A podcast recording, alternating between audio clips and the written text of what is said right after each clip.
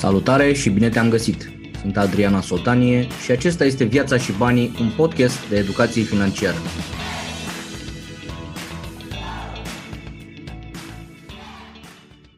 Maratonul de educație financiară Viața și Banii cu un invitat special, cred că nu are nevoie de multă introducere, sunt convins că majoritatea dintre voi îl cunoașteți pe Valentin Nedelcu. Salutare Valentin, mersi frumos că ai, că ai acceptat invitația noastră. Salutare Adrian, salutare tuturor și vă mulțumesc pentru, pentru invitație, îți mulțumesc și pentru invitație și pentru uh, că sunteți în seara asta cu noi. O să vorbim despre cum gestionăm o situație în care pare că suntem loviți din foarte multe direcții, avem inflație 14%, avem creșterea dobânzilor și astăzi văzusem o știre care spunea cineva din zona BNR că s-ar putea la ședințe viitoare BNR să vedem și creșteri de 1% ale dobânzilor și evident mișcarea BNR-ului o să antreneze în lanț și alte decizii mai departe, deci roborul cu siguranță deja îl vedeți pe la 6%, RCC o să se ducă și o să se ducă și el pe acolo. O să fie și consecințe în economie și o să discutăm despre, despre toate lucrurile astea, nu mai vorbim de contextul economic general, cu războiul de lângă noi și cu mulțime de alte lucruri. Deci de aia suntem pe aici, eu și Valentin să încercăm să dezlusim și să împărțim, împrăștiem puțin ceața asta într-o perioadă în care vedem scăderi foarte consistente. Vreau să te întreb în primul rând, Valentin, personal, când S&P-ul scade 15%, ce face Valentin Nedelcu? Personal, uh, ce să fac? În principiu pleacă în Spania. își urmează o... da. da, pleacă în Spania și se bucură, se relaxează un pic. 15% nu este o scădere mare pentru mine, este ceva destul de mm, gestionabil, să zic așa. Mhm. Adică am trecut și prin 2020 uh, cu 35% pe minus și închis în casă și în care în perioada în care mă uitam că nu știam dacă vine zombie apocalipsă sau e doar o pandemie. Uh-huh. Am trecut și prin uh, în 2018, de exemplu, a scăzut cu 19,9% în nu mai știu, într-o săptămână sau în două săptămâni, uh, S&P 500, am trecut și prin 2008, am trecut și prin 2010, 2011 cu criza datorilor suverane. Așa că 15% sau, mă rog, ajunsese chiar la 20% în anumite zile, acum vreo o săptămână, două, uh, e o scădere importantă, dar nu este ceva Uh, ieși din comun pentru, pentru mine. În principiu, eu am uh, o strategie de cumpărare în trepte pe corecții, la fiecare minus 5% față de ultimul maxim, așa că o minus 5% ar reprezenta o, o, uh, un moment de cumpărare adițională.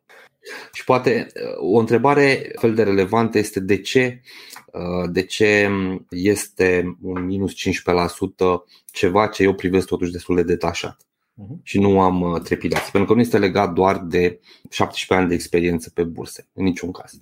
Uh, este legat mai mult de uh, alocarea portofoliului meu, pentru că dacă ai alocare de 90% în acțiuni sau ceva de genul ăsta, 100% în acțiuni, atunci un 15%, un 10%, nu mai zic de un 30%, îți poate crea foarte mari emoții. Însă dacă ai o alocare care se cuprindă și o parte de cash și o parte de uh, titlul de stat și aur uh, și uh, nu știu, alte tipuri de obligațiuni, uh, să nu mai zic de imobiliare, deci un portofoliu diversificat, atunci partea afectată atunci când scade SAP-ul sau betul este destul de mică, scade cu 15%, dar la tine pe portofoliu per total poate scade cu 5% și nu ești atât de afectat. Eu am uh, întotdeauna privesc global uh, portofoliul meu, adică nu am un cont la broker, am acolo 10.000 de euro și ia toți banii. Și ăla e portofoliul. Nu, eu iau totul și inclusiv cash-ul pe care l-am. Cash-ul, imobiliarele, uh, titlul de stat, uh, am cont la vreo 5 brokeri de exemplu, deci nu, nu îi privesc niciodată în izolare. Că mhm. altfel, uh, da, aș putea să văd, ok, impactul este mare pe brokerul numărul 3, pentru că acolo am acțiuni mai riscante, să zic așa. Nu, văd pe tot portofoliu, chiar îmi calculez în fiecare lună uh, net, portofoliu net, mhm. pe toate activele. Am înțeles. Și asta este evident un avantaj al diversificării și efectiv pe instrumente, faptul că sunt diversificate, dar și pe, cum ai zis și tu, mai mulți brokeri și într-adevăr, bănuiesc că te-ai dus pe 5 brokeri pentru că în general e foarte greu să găsești la unul dintre ei toate instrumentele pe care ți le dorești sau toate activele pe care ți le dorești sau nu? Da, în principiu dacă ai pe internațional nu o să găsești BVB-ul acolo, uh-huh. în primul rând. În al doilea rând pe internațional am, de exemplu, am XTB și am și Interactive Brokers. Uh-huh. Și fiecare dintre, și pe Interactive Brokers am două portofolii de fapt. Uh, nu pe XTB am două portofolii. Uh, fiecare mic portofoliu sau mai mare portofoliu are un anumit scop. Da, un portofoliu este pentru copii de exemplu. Alt portofoliu este portofoliul de ETF-uri, alt portofoliu este portofoliul de acțiuni uh, mai riscante. Nu vreau să le amestec pe toate, să le fac, să le fac varză. Uh-huh. Încerc diverse strategii și diverse uh, metode pe portofolii diferite. Mai mult decât atât, unele portofolii au anumite, uh, unele portofolii au termene mid-term, așa, investiții pe un an, doi, trei. Uh-huh. Alte portofolii, cum ar fi portofoliul pentru copii, are portofoliul pentru copii are un termen mai mare, de peste 10 ani. Portofoliul meu de independență financiară are un termen nedefinit, adică gen cât o fi. Da, poate să fie pe 40 de ani de acum încolo, fără nicio problemă. E pe CNP, nu? Cât există CNP-ul, așa e portofoliu. Exact. Perfect. Păi o să vreau să atingem și subiectele astea, că s-ar putea să fie interesante pentru multă lume. Investițiile pentru copii, știu că eu primesc întrebări de genul ăsta, în ce să investesc pentru copii și e bine că ai adus, că ai adus vorba. Partea de independență financiară iarăși e un subiect pe care multă lume îl consideră foarte interesant și o să vedem dacă noi înțelegem ce presupune și cam cum se poate ajunge pe acolo la independență financiară. Cum vezi tu partea asta de, de inflație? Știi că toată lumea se întreabă, bun, cu ce combatem inflația sau cum ne protejăm de inflație? Cam care ar fi strategia ta sau cum, ce ai recomandat-o? Da, am, am reținut de la începutul discuției 14% inflația în România prin Statele Unite oficială, da? prin Statele Unite 8 și ceva, zona euro undeva la 7%, deci avem o inflație destul de mare peste tot. În România parcă e un pic mai mare decât în alte părți. Uh, oricum, mie îmi vine să zâmbesc când aud de 14%, eu cred că în realitate inflația este, nu știu, 30% în ultimele 12 luni sau ceva de genul ăsta. E, oricum, de la, la, la ordinul de zeci de procente. Cel puțin asta simt, uh, asta simt eu în buzunarul meu. Acum sunt cu uh, mobilatul a două apartamente și mă crucesc când primesc uh, ofertele de la firmele de mobilă sau de la alte materiale. Adică sunt, sunt costuri foarte, foarte mari, au crescut incredibil de mult. Și nu numai, vedem și la supermarket, vedem și benzina, vedem și cât e, 9 lei acum a ajuns. Uh, benzina, uh, cât era acum 12 luni, nici nu mai știu, 6 lei, ceva, ceva de genul ăsta. Deci avem o inflație de raportată la coșul de consum al fiecăruia ar putea să fie între, nu știu, 20 și 50%, ceva de genul ăsta. Acum, ce facem ca să ne protejăm de inflație? Ei bine, trebuie să facem foarte multe lucruri de când am vorbit prima dată despre vezi că vine inflația. Și un prim lucru mhm. foarte inteligent ar fi fost atunci să schimbăm uh, creditele, ori să uh, le schimbăm pe rată fixă, ori dacă aveam posibilitatea puteam să le și, uh, să le și achităm, pe dobândă fixă, scuze. Um, erau dobânzi fixe, puteai să-ți fixezi pe 5 ani, pe 8 ani dobânzi de chiar sub 4% în ron, ceea ce mi se pare fantastic. Un alt lucru pe care puteai să-l faci mai de mult era să investești în active care sunt uh, favorizate istoric și teoretic și s-a dovedit și că și practic de inflație. Și acestea sunt în principiu două mari și late, și anume uh, mărfurile sau producătoarele de mărfuri și doi uh, imobiliarele. Consecința în ultimele 12 luni am avut așa, uh, la mărfuri, tot ce înseamnă materii prime a crescut. Firme care produc materii prime, da, petrolul s-a dublat, grâul s-a dublat, producătoarele de grâu, uh, de mă rog, produse agricole și uh, producătoarele de oil and gas au crescut foarte mult. Nu știu dacă s-au dublat, dar oricum au crescut cu zeci de procente. Și punctul 2, culme, și aceste hulite de unii uh, imobiliare din România au o creștere de cât pe ultimele 12 luni, nu știu, 20 20 și ceva la sută. Între 19 și 23% pe diverse orașe, pe diverse piețe. Exact. Deci asta au funcționat, cum spunea și teoria, s-a întâmplat și în practică. Acum, ce putem face astăzi pentru a ne proteja de inflație? Uh, eu cred că nu mai putem face foarte multe lucruri, pentru că deja, din punctul meu de vedere, ne apropiem de un moment în care inflația va, se va plafona și va valua în jos. Eu asta cred. Uh-huh. Nu știu dacă am dreptate, mă rog, e scenariul meu de bază. Așa că Ca un orizont de, nu știu, pe la anul sau vara cum vezi lucrurile? Vara asta. Chiar în vara asta, ok. Da. Uh, vara asta, posibil, nu știu, septembrie, habar n-am. Adică oricum, nu la nivel de mai mult de jumătate de an. Uh-huh. Eu așa văd uh, situația și uh, mă rog, mai mult intuiția mea îmi spune că nu cred că poți să extragi date care să prevadă viitorul. Um, bine, și Banca Centrală Europeană nu face nicio mișcare încă din punct de vedere al dobânzilor. N-a făcut încă, dar cred că o să facă. Uh-huh. Dar uh, mă gândesc așa, um, da, cauza inflației este, mă rog, sunt mai multe cauze, dar și pe partea de supply avem o problemă, da? tot felul de blocaje pe partea de materii prime, de supply din China, de tot felul de microchipuri și alte uh, nebunii pe care le folosim în producție, dar uh, poate că mai importantă este partea de masă monetară nou creată da, deci partea de, de bani. Acești bani care s-au pompat în economie și care, uh, din cauza pandemiei, au fost tocați mulți dintre ei sau au fost investiți pe bursă, pe cripto, pe diverse lucruri, case, da? Uh, și uh, mulți s-au rămas și în depozite cu 0% și nu. Și uh, având cantitatea, cantitatea, cantitatea asta de mare de bani care s-a dus în tot felul de active. Ea a fost creată s-au dus, s-au dus în cripto, da? S-au dus, nu știu, miliarde. Acum cripto este jos. S-au evaporat foarte mulți bani de acolo.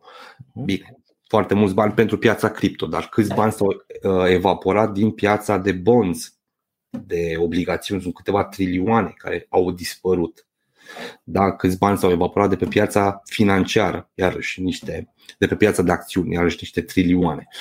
Uh, după aia, câți bani s-au evaporat prin inflație, prin scumpire, adică toate acele economii pe care le-au făcut oamenii doi ani de zile de pandemie, acum oamenii cheltuiesc, adică noi avem inflație, dar oamenii cheltuiesc la greu, vor să trăiască ce n-au trăit în ultimii doi ani, vor vacanțe. A apărut chiar zilele trecute o, o informație cum că aproape tot ce s-a pus deoparte de către populație în 2020, 2020 și 2021, economisirea aia pe care cu toții am era vreo 2 trilioane sau ceva de genul ăsta. Așa, la nivel de România, deci la nivel de România ce au pus oamenii deoparte, în primul trimestru din 2022 s-a cam uh, cheltuit. Deci cam la revedere.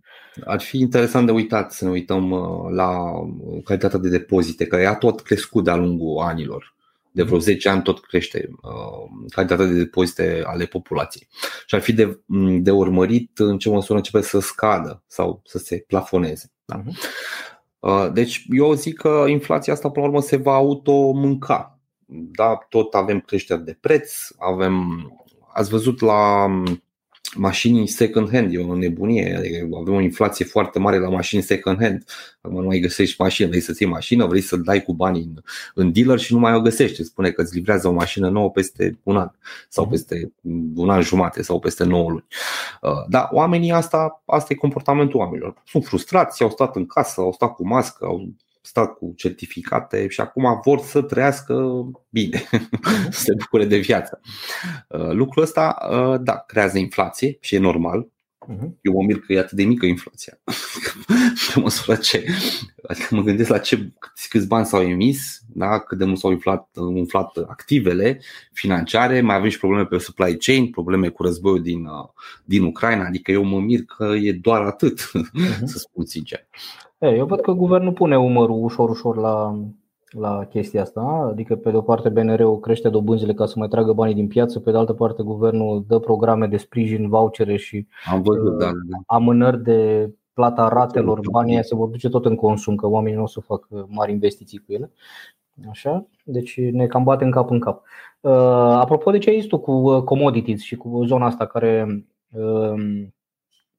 prin ce instrumente ar putea oamenii să-și, să facă niște achiziții ca să nu-și închipuie că trebuie să meargă din nou cu butoaile de benzină sau cu mai știu eu ce pungi pe la benzinării. Deci care ar fi varianta recomandată pentru investiția în commodities? Păi, în principiu, ceva la îndemână pentru noi este să cumperi de pe BVB producători de oil. Da? Și avem unul singur, adică SNP, ăsta OMV Petro, nu mai SNP, SNP este tickerul de pe, de pe bursă. Care a raportat niște, niște cifre foarte frumoase. Da, și o să tot raporteze. Dar atenție, vedeți că raportează cifre foarte bune care vor continua câtă vreme avem prețul petrolului sus, câtă vreme avem această frenezie a călătorilor, adică vara asta mă aștept să se consume multă benzină în România. Dar la un moment dat se va termina și războiul din Ucraina, da? va, uh, vor mai face ce aranjamente producătorii de petrol vor face astfel încât să nu mai fie lipsă de petrol. Uh, va fi un moment sensibil în toamnă, bineînțeles că vine iarna, dar uh, nu cred că. Adică trenul cu commodities cred că a plecat și a plecat de un an jumate, adică din 2020 a plecat. Uh-huh. Uh, eu am făcut uh, intrări pe un ETF, există un ETF Oil and Gas de la iShares, căutați pe Google Oil and Gas iShares, uh, care a ajuns la un minim în 2020 și de atunci a început un trend foarte puternic ascendent. În 2021 Uh, acum și l-a avut un 40 și ceva la sută creștere și încă și în 2022 are creștere și, și tot așa și tot o să aibă. Dar e un, un tren plecat de un an jumate din gară. Nu știu mhm. dacă mai e momentul să, să sari pe mhm. el prea mult. Da, sunt convins că OMV Petrom va face bani, iarăși mi se pare subevaluată compania la nivelul actual, o dețin, apropo că trebuie să fac disclaimerul ăsta. Uh-huh dar um, nu vă pune speranțe pentru că e târziu să mai faci prea multe lucruri referitoare la inflație. Acum ar trebui să te gândești să fii contrarian, adică ce fac pentru momentul în care trece inflația. Uh-huh. Ce se întâmplă când inflația va coborâ? Ce se va întâmpla? Ce o să crească? Bun. Și care e perspectiva ta din punctul ăsta de vedere? Adică, așa cum ziceai și tu, să nu fugi după un tren care a plecat, da? Că... Dacă, dacă le ai foarte bine, să hold. Uh-huh, da? uh-huh. Dacă nu le ai, poți să intri, dar nu spune, uh, nu știu, toți banii pe uh-huh. chestia asta. Perfect. Ce ar putea da. să urmeze după commodities? Bine, o revenire pe, pe values, pe, pe companiile value? Uh, value sunt destul de bine și acum. Uh, eu aș zice că ar trebui să ne uităm la ce a scăzut foarte mult. În primul rând la bonds. Uh, okay. O să văd.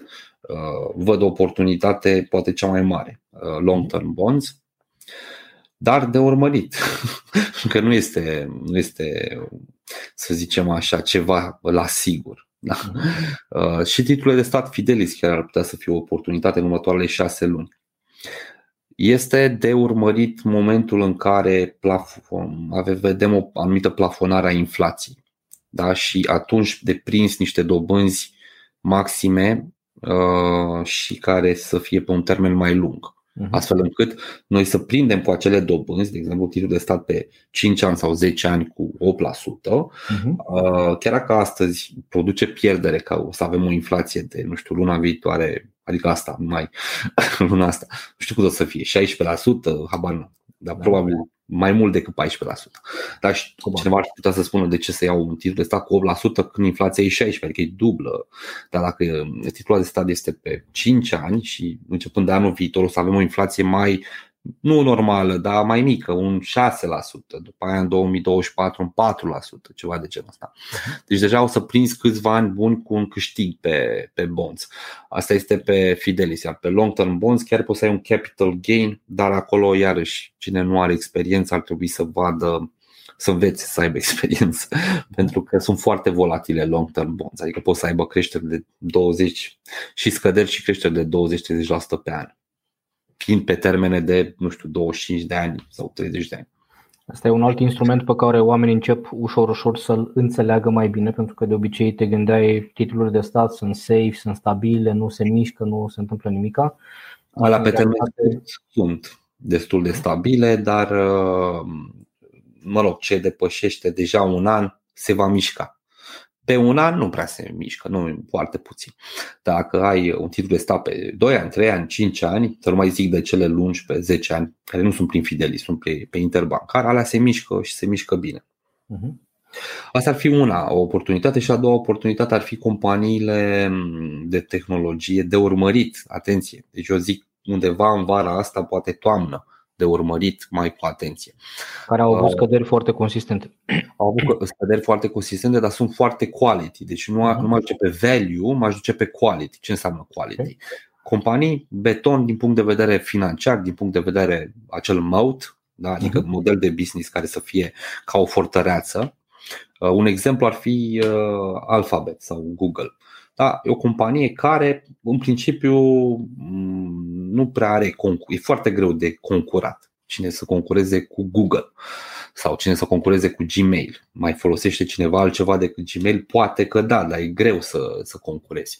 Uh, și au multe revenue streams. Uh, YouTube, iarăși sunt companii quality, nu numai ca un moat, dar dacă te uiți pe situațiile lor financiare, sunt excepționale. Da, au cash, profit margin, uh, investiții în R&D, au tot ce trebuie.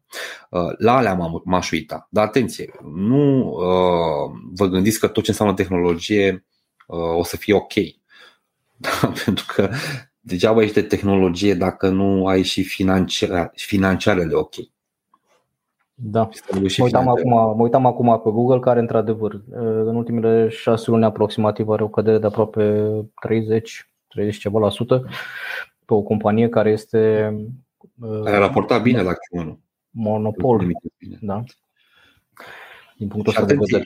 E, e monopol, dar nu e pe ceva entertainment, da, gen TikTok, hai să ne distrăm, apare altceva. Da, e pe must have da. E pe se... Exact, pe chestii utile, adică nu nu știu câți dintre voi, dar eu, de exemplu, folosesc Google Maps, Gmail.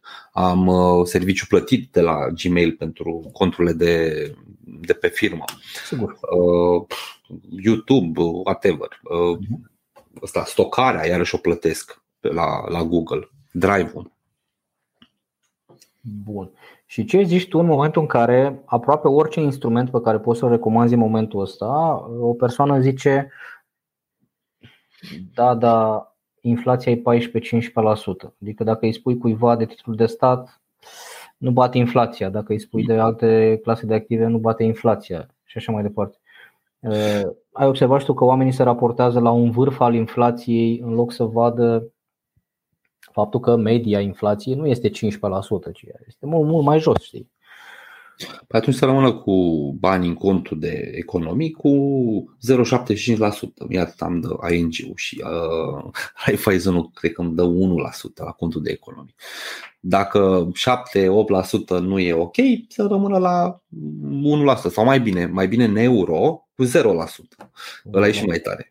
Și așa, văd că euro e fixat de RON de vreo un an și ce, un an, nu știu. Cum îți explici faptul că uh, avem un curs atât de stabil? Uh, Asta s-ar putea să fie o altă provocare. Mă rog, au mai scăzut destul de mult uh, ratele în euro. Dar... Intrăm cumva în, în, în area macroeconomiștilor, nu sunt macroeconomist, uh-huh. dar okay. sunt economist. ce, ce cred eu, să mă rog, o explicație ar fi că avem diferențialul de uh, dobândă versus inflație. Adică dacă la euro ai dobândă 0, basically, și uh, inflație de 8, diferențialul este de 8. Adică pierzi 8% din bani dacă îi țin euro. La RON ai dobânzi de, nu știu, 6-7% versus o inflație de 14, pierzi cât tot vreo 6%. Uh-huh.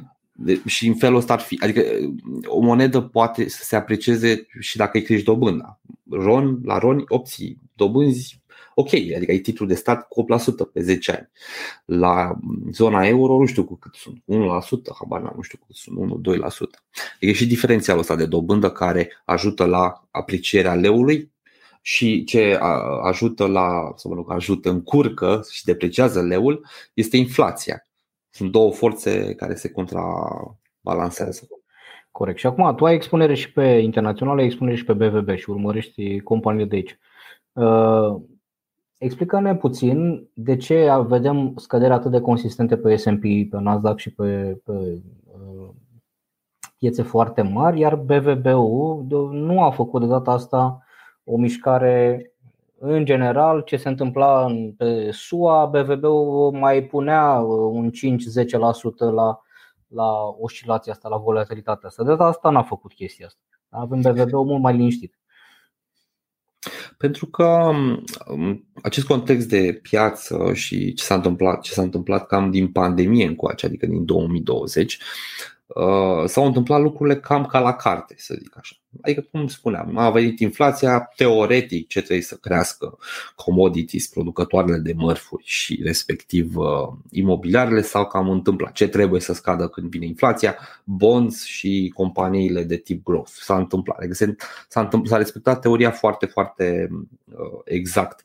Uh, ei bine, în indicele BET ai, dacă pui OMV Petrom, care are vreo 15% din BET, mai pui fondul proprietatea care să zicem, mostly hidroelectrica, ca și deținere, încă vreo 20%, mai pui rom gaz, nuclear electric, ajungi la cât 50% din, din uh, indicele BET producătoare de energie pură, da? ori uh, energie electrică, ori uh, petrol, ori gaze. Ei bine, astea s-au apreciat peste tot în lume. Da? Nu Chevron, ExxonMobil, uh, toți producătorii de uh, petrol din zona de vest, deci din lume, țările dezvoltate, s-au uh, apreciat. La fel au făcut și cei din România, deși mai puțin. Ei bine, uh, această componentă puternică, de undeva la 50% de producători de energie din BET, la care mai adaugi ce?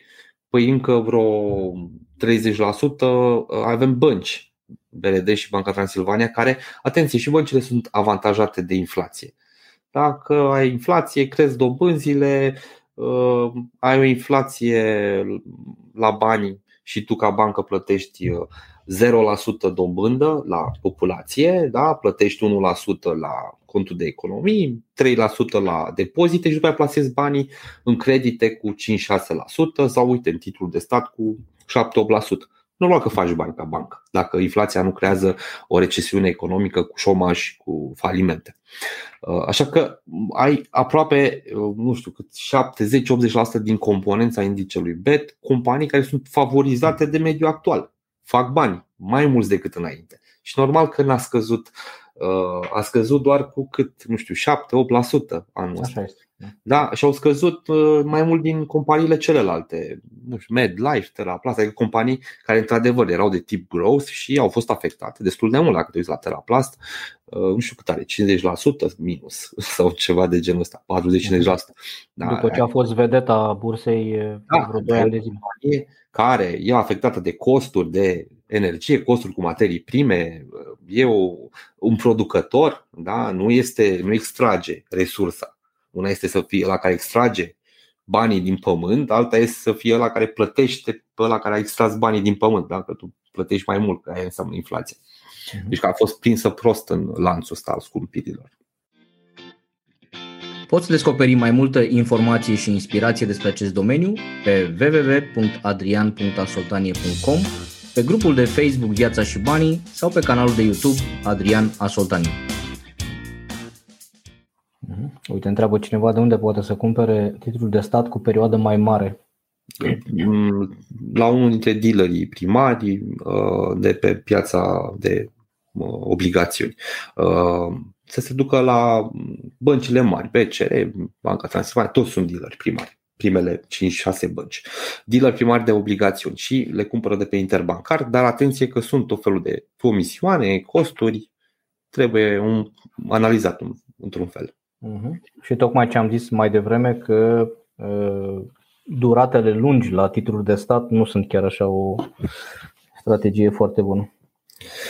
Pot fi o strategie excelentă, nu mai știu, citeam la un moment dat că în anii 70 sau 80, cred că la, sfârșitul, la începutul anilor 80, au fost niște titluri de stat din SUA pe niște zeci de ani emise, nu știu, 50 de ani, 40 de ani, în țările dezvoltate se mai emit și pe zeci de ani uh, titlul de stat.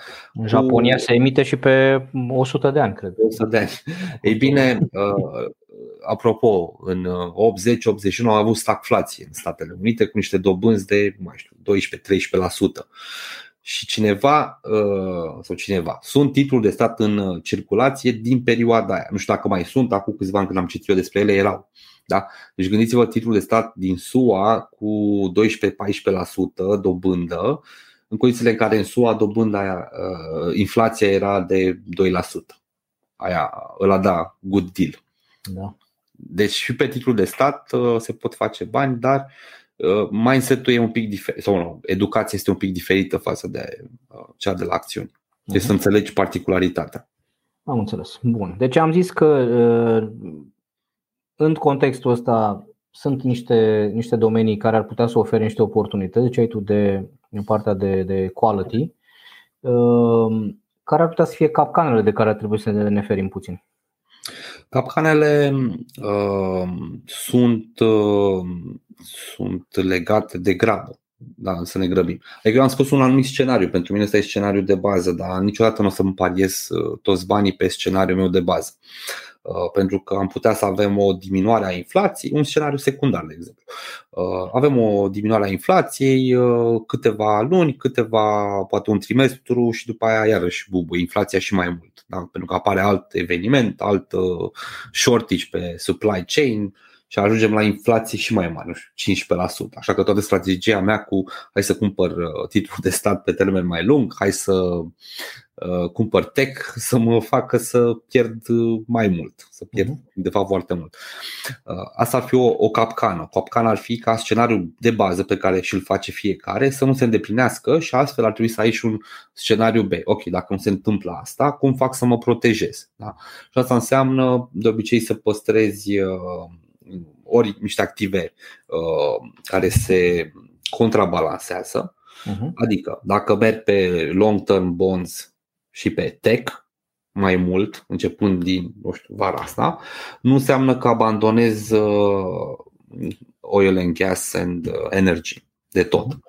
Pentru că sunt totuși niște active care ar putea să meargă una împotriva celeilalte. Una când se duce în sus, aia să se ducă în jos și așa mai departe. Deci ca la șah ce, uh, unde aș, vrea, aș vedea eu că să se lucreze este care e ponderea dintre ele.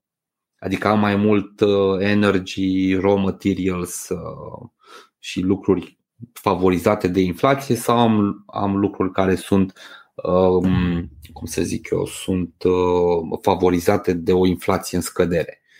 Da? Ponderea o schimb și asta este în funcție de probabilitatea pe care o gândești tu și pe care o confirm în fiecare lună. Adică și eu o să mă uit pe uh, raportele de inflație atât din România cât și din uh, Statele Unite, pe depozitele populației uh, în România. Asta pe SUA nu știu cum să fac, dar probabil că dacă caut pot să găsesc uh, depozitele gospodărilor și din SUA. Da, deci cumva uh, poți să îți validezi un anumit scenariu pe parcurs sau să spui la un moment dat scenariul meu nu s-a întâmplat, o să fie celălalt scenariu, ăla invers. Dar uh, nu te duci all-in. Asta este o capcană, să te duci all-in că știu eu, că am o intuiție, că fac. Întotdeauna du-te pe rebalansare. Exact ca un mersul pe bicicletă. Te înclini un pic în dreapta, un pic în stânga. În felul ăsta nu prea ai cum să eșuezi. Dacă te duci pe all-in, sigur la un moment dat o să eșuezi și o să pierzi masiv, poate chiar irecuperabil. Uh-huh. Uh, asta cred eu că are mare legătură cu această capacitate de a face lucrurile contraintuitiv și asta de obicei, cam în multe lucruri când vine vorba de bani, trebuie să faci pe dos decât face majoritatea oamenilor. Da. Asta mi se pare mie că e un comportament de turmă care pe noi ca și români ne afectează puțin sau ne influențează destul de mult. 2020-2021 a fost un val foarte mare de noi investitori și pe bursă și în criptomonede și în fondurile mutuale, aproape că s-au dublat numărul și pe bursă și așa mai departe. Mhm. Taman pe creștere și eu cred că o bună parte din oamenii ăștia sperau că această creștere o să continuă normal, 20-30% sunt chestii extraordinare. Ehm, însă destul de repede se rupe vârful după cum se, după cum se observă Uh, și momentul ăla e foarte, foarte greu de gestionat. Ce le spui tu oamenilor când așteptările astea că vrem să intrăm să, să beneficiem de aceste creșteri foarte consistente nu mai sunt uh, întâlnite, nu mai sunt uh, îndeplinite, să zic așa? Păi, pot să le spun acum. Uh, eu le spun multe lucruri, postez de vreo două, trei ori pe grup, de pe zi pe, pe grupul respectiv. Uh-huh. De obicei le spun chestia asta, nu vă fie frică, urmați strategia, pana mea, nu se întâmplă nimic. Uh-huh. E piața financiară și economia, e ciclică, ca viața voastră, adică așa este viața. Ai ani buni și ai ani mai slabi. Da, trebuie să-i treci pe toți și o să apară soarele și pe strada ta după ce a plouat. Uh-huh. Asta, dar pot să le spun altceva uh, în plus în seara asta. Și anume, și eu am început tot într-o perioadă de bulă. Eu am început în 2000, bine, 2005. Uh, 2005 eram în, uh, chiar după anul, în ianuarie 2005, eram chiar după anul în care am aderat la NATO. Deci uh-huh. România nu era în NATO și după aia a fost în NATO și avea fonduri de preaderare la UE. Deci ne pregăteam să intrăm în Uniunea Europeană practic dintr-o țară bananieră ne puteam transforma într-o țară civilizată. Era un optimism foarte mare în 2005, 2006, 2007 și atunci am intrat pe bursă. Deci cumva înspre mm, vârf, nu chiar spre vârf, au mai durat încă 2 ani, 2 ani și jumătate, 3 ani aproape, uh, dar uh, în niciun caz n-am intrat într-o perioadă de pesimism maxim. Asta uh, n-a fost o mare problemă, deși am pierdut vreo 10.000 de euro în 2008 și eram tânăr, adică 10.000 de euro însemna nu știu câte salarii pentru mine. Dar uh, uite că acum am făcut în zecit în mit după 17 ani uh, sumare, sumele respective. Acum 10.000 de euro e ceva așa, o variație pe o zi uh, la mine. Dar uh, uh, alt, altă greșeală am făcut. Deci nu e o mare problemă că ai intrat pe, mm, pe bulă sau pe, pe vârf. Pentru că așa intră oamenii, că atunci auzi de ei. Eu pot să scriu pe știința banilor, ai investiții pe bursă, că nu știu, dar nu mă caută nimeni dacă, dacă bursa nu e sus sau ceva nu e sus, să se vorbească și la televizor, să stârnească un pic de lăcomie la oameni. Uh-huh, uh-huh. Dar nu se uită nimeni. Adică ai nevoie de confirmări înainte să intri, mai ales dacă ești la început, ai nevoie de mai multe confirmări din mai exact. multe direcții, știi? Exact, să auzi că uite, Beto a făcut. Când scade, dacă te uiți acum, toți influencerii, mai ales cei pe cripto care erau foarte vocali și veneau în fiecare zi cu proiecte, mamă, rupe, 10x, uh-huh. 20, 50x, și acum este, sunt mucles, tot n-au tăcut. nu, nu da, mai au ce să povestească. Eu vorbesc uh, la fel de mult și când scad și când, cred mai mult când scad vorbesc decât uh-huh. când, uh, când urcă. Pentru că atunci când urcă vin oamenii singuri. Da, da, vreau să învăț, să investesc, să mă îmbogățesc. Dar e normal, așa vrea omul, vrea omul repede și dacă se poate fără, fără uh-huh. muncă, așa am vrut și eu. Nu este și tu ai prins practic măcelul de pe două, din 2009, uh, când am avut o scădere pe BVB de 80% și atunci 2008. În 2008 am avut o Uh, da, am prins măcelul, am, uh, am făcut multe tâmpenii atunci, uh, dar ce vreau să zic este că nu e nicio problemă că ai intrat pe bulă, e normal, e omenesc, atunci ai auzit de bursă, atunci ai fost încurajat din mai multe surse să intri pe bursă, ai nevoie psihologii de validări din mai multe surse că da, e ok, intră pe bursă, că s-ar putea să câștigi. Ce nu este ok este să intri amator și să rămâi amator, pentru că eu asta am făcut. Da, am intrat amator, am prins o perioadă de bulă de 3 ani de zile, am câștigat bani 3 ani de zile fără să am cunoștințele necesare, ceea ce a fost o mare problemă. După a venit un moment 2008 nașpa cu 80% scădere, care m-a dus pe mine în cap cu 70-80%. Mhm. Problema a fost că nu m-am educat odată ce am intrat pe piață, nu că am intrat eu pe vârf. Și dacă intram pe vârf și Uh, no, aveam o scădere de 80% la banii de la început, no, cât au fost atunci, niște mii de euro. Da? După aia, eu educându-mă, recuperam foarte mulți bani după. 2009, de exemplu, a avut 100 și ceva la sută creștere. Uh-huh. Adică după ce ajunge la vârf, uh, la fundul sacului, sare ca, ca arcul. Uh-huh. Deci asta ar, fi, asta ar fi sfatul. Ați intrat pe vârf, nu e nicio problemă, ați intrat amatori, nu rămâneți amatori. Puneți mâna, mai cumpărați mă un curs că am făcut pe toate strategiile posibile și o să tot fac pe investiții uh, pasive, pe investiții în acțiuni, pe curs generalizat de, uh, de toate clasele de active, inclusiv bonds și așa. Am și pe imobiliare cu Bogdan Dinu, multe dintre ele le-am făcut cu Bogdan. Am făcut research pe ele. Păi, deci costă, nu știu, 200 de euro sau cât e când avem oferte nu e mare lucru, dar informația este gold pentru că înveți o strategie, înveți niște lucruri uh, care îți folosesc 200 de euro pe bursă se duc uite așa într-o zi, în plus sau în minus. Uh-huh. Da. Și cred că taman în momentul ăla se vede valoarea de fapt educației și faptul că știi cum să gestionezi momentele alea care sunt și foarte emoționale, da. sunt și da, ai presiune din simplu. Când ai cunoștințe și ai anumită, adică știi ce faci acolo, da, ai ceva emoții tot timpul că vine ăla și invadează Ucraina. Normal că te sperii, că uh-huh. ai și tu acțiuni și ai și tu și o casă poate, dar până la urmă te gândești, începi să gândești pe mindset-ul un investitor. De câte ori a mai fost un astfel de conflict, care sunt probabilitățile, ce pot să fac, da? sunt diversificați și în țări dezvoltate, poate acolo uh, riscul este mai mic. Cumva începi să te gândești, te calmezi, până la urmă ți asumi și că nu poți controla unele lucruri și aia e, mergi înainte. Altfel, dacă intri doar la plesneală și hai să fac și eu, uh, am prins un pont, hai să fac și eu niște bani, o să pierzi sigur. Adică nu, după 2-3 ani pierzi sigur. A, primul an o să dai o lovitură din întâmplare. Oricine pe bull market, oricine poate să câștige și 500% din greșeală. Mhm. Da, se trage linie după 2-3 ani, 4 ani, 5 ani, 10 ani. Da.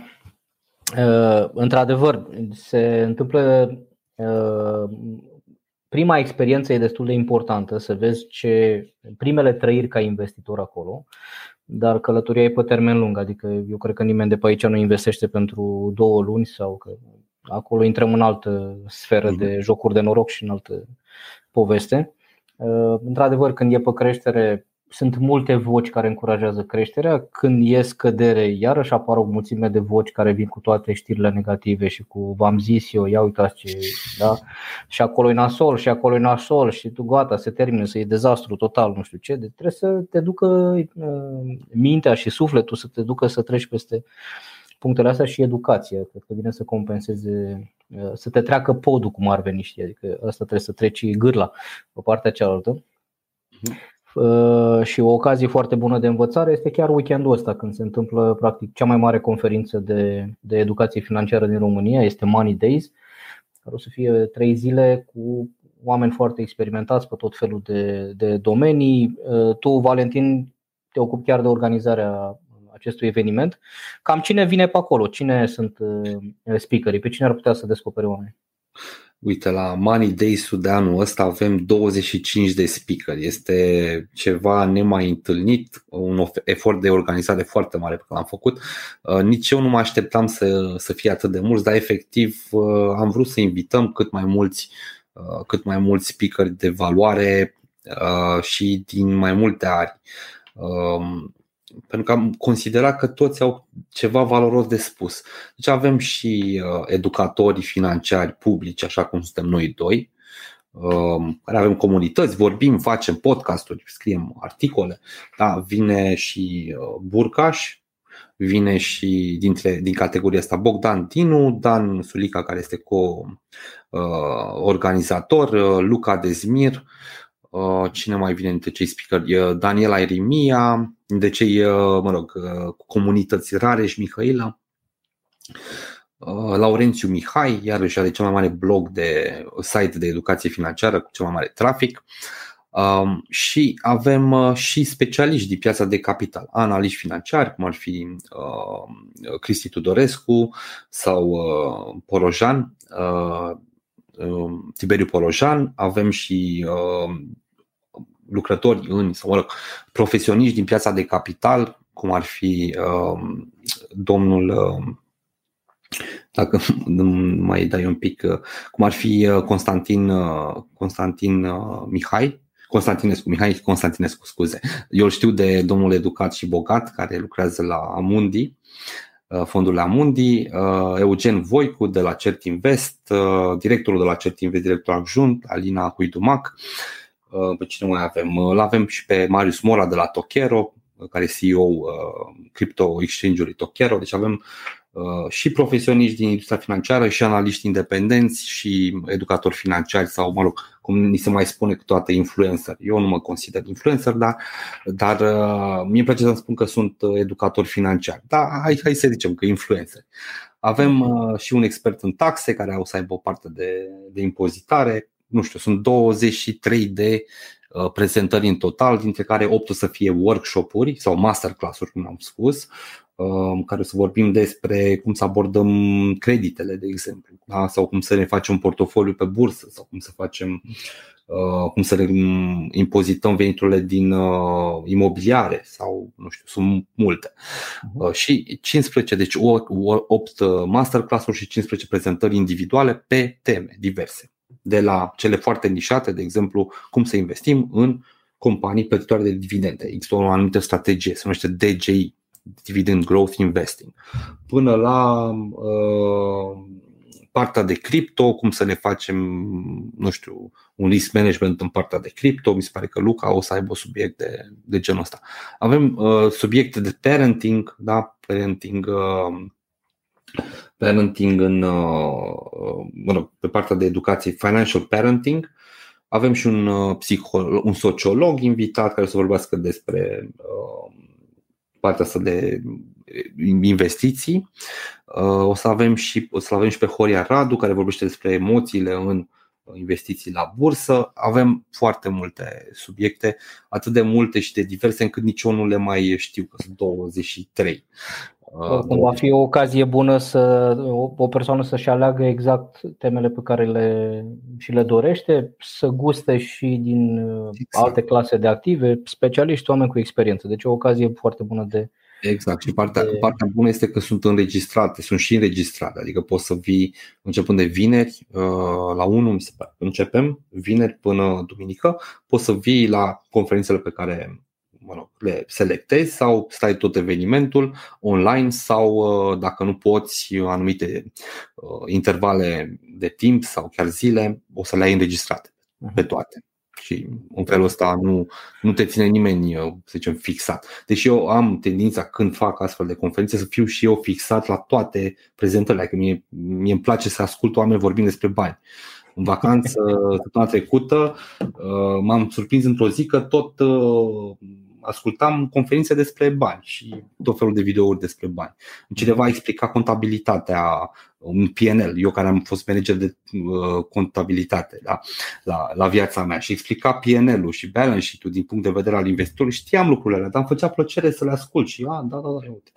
Adică îmi place să abordez lucrurile așa ca un începător când, uh, când uh, îmi prezintă cineva ceva. Uh-huh. Mai ales pe, pe partea asta de finanțe și investiții. Apropo de chestia asta de, de începător, care ar fi cele mai mari trei greșeli pentru un, pentru un începător? Pentru că nu vorbim doar de avansați aici, oameni care trec prin multe stări, ci în continuare sunt oameni care vor de acum să înceapă și cred că e un moment bun să, să începi. Care ar fi cele trei greșeli pe care tu le-ai, le-ai evita? Unu, să investească în, în funcție de ponturi de investiții te uiți la tot felul de youtuber și ei spun că aia mi se pare interesantă, aia nu știu ce. Uh, asta e cea mai mare greșeală și s-au prins uh, toți cei care au investit în acele companii de tip high growth uh, anul trecut și acum 2 ani, companiile acelea care vor revoluționa lumea. Nu mhm. știu, Nio, Palantir, whatever, foarte uh-huh. multe. Companii care nu prea aveau profit, dar vor revoluționa lumea. Și toți youtuberii și vloggerii și așa vorbeau despre ele nu investiți după ponturi pentru că, unu, nu știți care e de fapt experiența speakerului sau celui care vă face recomandarea. Doi, nu știți care este intenția lui, că el poate să fie foarte competent, dar poate vă, vă vrea, are un anumit interes. Uh, și trei, nu știți dacă se potrivește strategiei voastre și nici nu știți toată strategia, că poate el uh, vorbește despre investiție interesantă pe un termen de 10 ani, dar voi vreți să faceți bani poate de azi pe poimine. Uh, sau poate el vorbește de o investiție uh, pe un termen de două luni și voi vă gândiți că o să o faceți pe forever, adică investiție până la bătrânețe. Mhm. Deci e destul de inutil să dai ponturi uh, și să asculți ponturi chiar și de la oameni competenți. Ce e mult mai util este să-ți explice un om competent cum a gândit o anumită investiție. Da? Cum am spus despre Google mai devreme. Da, asta nu e un poate să fie un pont, aolo, a zis Valentin Google, că s-a ieftinit cu 30% și așa, să o cumpăr. Dar am și spus de ce, că uite, are financials bun, da, care un mode poziție de piață foarte bună. Este quality, da, s-a corectat destul de mult, uh, are, e plină de cash. Cumva am, am explicat și am și spus că este o acțiune de portofoliu, adică o ții pe termen lung, nu faci niște speculații pe Google, că nu e bun așa. Nu e așa de volatil încât să faci tu țaca-paca pe, pe Google neapărat. Uh-huh. O provocare, nu știu dacă uh, poți să lansezi un astfel de, de perspectivă. Cum vezi tu la anul? Uh, sau zona asta de S&P 500 să scadă cu 50%? De acum înainte? Mm-hmm. Sau trebuie o scădere totală, care deja un. Overall, hai să luăm o, o a scăzut 20, hai să zic mai, să mai coboare încă 30 într-un an de zile? Întotdeauna se pot întâmpla, pot apărea black swans. Uh, da? Știu și eu, vin extraterestri și ne bombardează. Sigur scade 50% sau mai mult.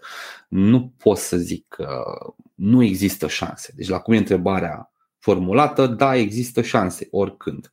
Altfel, uh, mi se pare că s-au adunat atât de multe lucruri negative acum, încât cred că o mare parte din acele lucruri negative sunt deja incluse în preț, adică ce ar putea să fie mai negativ decât se întâmplă. Bombă nucleară, da, cazul în care e mai posibil să scadă, mhm. dacă sunt mai micuțe bombele alea, să scadă doar cu 50%, dacă sunt mai mari, să scadă până la zero, la fel ca și viața pe pământ. Pe pământ da? Uh, se pot întâmpla. Recesiune, deja ne așteptăm cu toții să avem o recesiune, deocamdată mai mult uh, tehnică. Um, deci, da, aș putea să spun că există șanse, dar probabilitatea este destul de mică, din punctul meu de vedere. Și oricum, nu investim pentru un an de zile, că asta e una din primele reguli în zona de investiție. Nu intrăm cu bani grămadă, o dată, și doi, nu intrăm cu banii de care estimăm că avem nevoie oricum într-un an de zile. Deci, din punctul ăsta de vedere, oricum, uh, e și, puțin relevant ce se întâmplă și anul ăsta sau acum. Mai mult decât atât, dacă scade SP-ul cu 50% în 2023, ar fi oportunitatea vieții noastre de investitori. Da? Pentru că în momentul ăla poți să-mi spui, da, poate nu o să mai am așa cash, rezerve. Păi da, mai ai până în 2023, mai ai 7 luni, 8 luni, pune mâna și pune bani deoparte uh-huh. ca să ai bani în cazul în care se întâmplă lucrul ăsta. Dar mai mult decât atât, păi dacă scade SP-ul cu 50%, înseamnă că tu poți din portofoliul tău să vinzi orice ai și a scăzut cu mai puțin de 50% ca să cumpere SAP. Da? Dacă ai bonds, ce dacă poate o scăzut și alea cu 5%, 10%. Le vinzi și cumpere SAP. Ai aur, vinzi și cumpere SAP. Până la urmă ai imobiliare, le vinzi și pe alea și cumpere SAP. Da? Un SAP cu minus 50% e o oportunitate care te poate hrăni mult timp după. Uh-huh. Repet, să nu vină ceva mare cataclism sau dezastru când nu, s-ar putea să reanalize situația. Am înțeles. Și mai avem o întrebare, după care o să vreau să te întreb o chestie despre copii. Uh, și mai am o întrebare pentru tine. Care ar fi abordarea ta în privința investițiilor la bursă în cazul în care ai două credite de consum și unul ipotecar? Achizi în primul rând creditele de consum înainte să investești primul leu, din punctul meu de vedere, uh, și doi la ipotecar Ideal ar fi să-l securizezi pe dobândă fixă, să-l fi securizat deja pe dobândă fixă. Altfel, um, poți să abordezi. Acum dobânzile sunt destul de mari, adică roborul e cât 6 spre 6, mai mhm. adaugi o marjă, ai cât 7, 8. Dobânzile fixe sau sau cam uh, așezat, uh, asta nu înseamnă că nu sau e posibil să crească mai departe, în jur de 5, 5, 5 jumate, cam pe acolo la momentul ăsta și probabil că vor mai ruca puțin. Tot, tot poate mai este o oportunitate. 5 jumate nu e rău. Uh-huh. Eu zic că încă este o oportunitate. Am înțeles că nu prea să mai, uh, prea mai sunt de acord băncile să schimbe. Uh-huh. Am primit multe feedback-uri de genul ăsta. Deci 5,5% dobândă fixată pe următorii 5, 6, 7, 8 ani uh, nu mi se pare o dobândă mare absolut deloc în condițiile în care statul român se împrumută copt. Deci sunteți mai, mai favorizați uh, decât statul român. Da. Uh, deci asta aș face. Aș încerca să mut pe dobândă fixă, deși nu e momentul cel mai bun, dar este încă suficient de bun. Uh-huh. Momentul ideal a fost acum câteva luni. Și uh, creditele de consum out. Nu investim banii cât avem credite, credite de consum, din punctul meu de vedere. După ce facem chestia asta, începem să și investim. Deci ți-ai securizat uh, creditul la, la 5,5 chiar 6%, poți să investești pentru că um, în mod normal bursa ar trebui să aducă nu știu, mai mult de 5,5% în ron. Uh-huh. Da?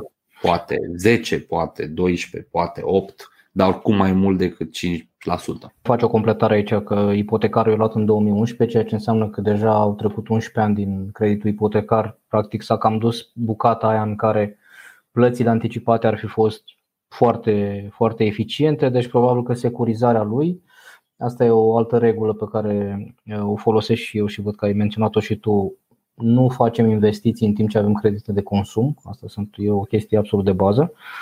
Securizarea creditului pentru la ipotecar, pentru că în general un credit ipotecar reprezintă destul de mult din finanțele unei familii sau unui cuplu și dacă asta joacă foarte mult, atunci te dezechilibrează și pe celelalte părți, o îl stabilizăm și după aceea putem să ne uităm către investiții pentru că sunt oportunități, așa cum zicea și, și Valentin. Spunem puțin despre copii. Ce investiții faci tu pentru copiii tăi sau care este abordarea pentru ei?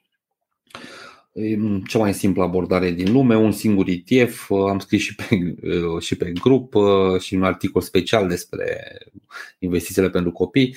MSCI World e un ETF, costă 70 de, în jur de 70 de euro, am cont pe XTB, unde am 0 comision de cumpărare, 0 comision de, de vânzare, se cumpără în euro, 70 de euro, ordinul minim pe XTB este 100 de euro, deci trebuie să cumperi două bucăți. Alocația copiilor cât e acum? 200 de lei? 200 de lei. Vreo 200 de lei. Mhm. Asta înseamnă că, mă rog, în două luni ai deja 400 de lei, ai 100 de euro. Mă rog, mai pui tu încă, încă vreo 200 de lei și cumperi două, două bucăți de ETF E1L.E odată la două luni și a investit alocația copiilor, să zicem așa. Și a cumpărat MSCI World. Este un ETF care cuprinde cele mai uh, importante 1600 de companii din țările dezvoltate din lumea asta, uh, inclusiv cam tot ce consumăm noi, în mod uzual, da, de la telefon. Și ce vor consuma și copiii noștri și, și copiii copiilor noștri. Exact. Uh, un istoric, uh, indicele MSCI World are un istoric de, nu știu, de prin 80 și ceva, se calculează. În medie a avut undeva la 8 8-9% în medie uh, în dolari pe, pe an. Bun, rău, eu zic că este. Sau ultimii 10 ani a scos chiar 10,5, cred că un, un pic peste 10. Deci a fost cred un, a scos interesant. Chiar mai bine, mai bine da, chiar mai bine, vreo 12%, dar ultimii 10 ani au fost foarte buni. Da. De, de este bună o corecție de genul 50%. Da, cum a fost în 2008, 2009, că după aia următorii 10 ani sunt excelenți. Păi dacă noi avem în 2023 uh, o corecție de 50%, It's mhm. fine, vinde tot, cumpără S&P 500 pentru că o să ai 10 ani de creștere foarte mare. Când pornești de jos, e, e ușor să crești mult. Dacă ești deja cocoșat, cocoșat, mă refer la grafic, da. ce să mai crești? Mai crești și tu cu 6, cu 5%, cu 8%. Corect.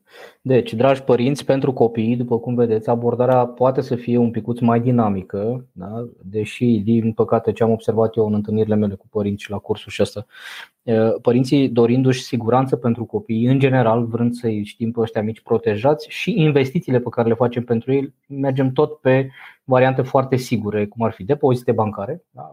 schimbi alocația și o ții acolo undeva, dai, sau titluri de stat, chestii foarte conservatoare, când în realitate, datorită vârstei și perspectivei de timp și um, poți să mergi pe chestii mult mai, mult mai dinamice sau măcar mai dinamice, că și World, World este toată piața, da? nu, nu o să facă nici asta uh, roller coaster, știi? Da, până la urmă, apropo de siguranță, poți să te gândești. Depozitele sunt garantate de fondul de compensare, nu? care este mă rog, un coș de mhm.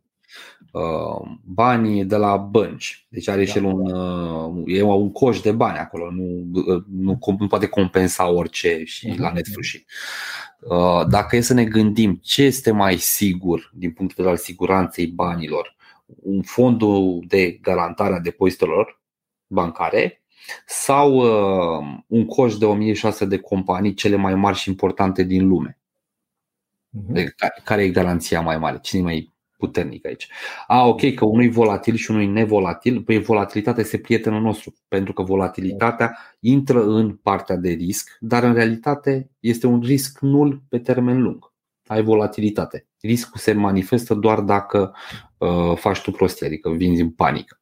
Mhm. Uh, dar altfel un coș în care ai 1600 de companii din țările dezvoltate, vorbim de SUA, vorbim de zona euro, uh, Elveția, UK, Japonia, Australia, Canada, mhm. da? sunt companiile pe care le folosim zilnic. Da? La avem, nu știu, telefoanele noastre, softurile noastre, medicamentele pe care le luăm, uh, sistemul bancar, Visa, Adidas și da, facem plăți cu ei.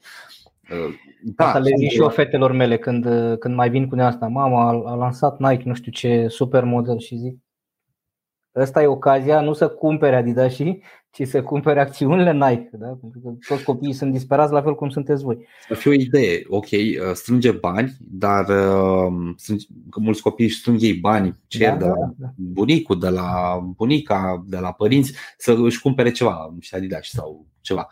Dar o idee ar fi să le spui, ok, strânge bani, dacă costă Bangladesh respectiv 400 de lei, strângi 400 de lei pentru Adidas, dar să ai și 400 de lei ca să cumperi uh, acțiuni Nike. Uh-huh.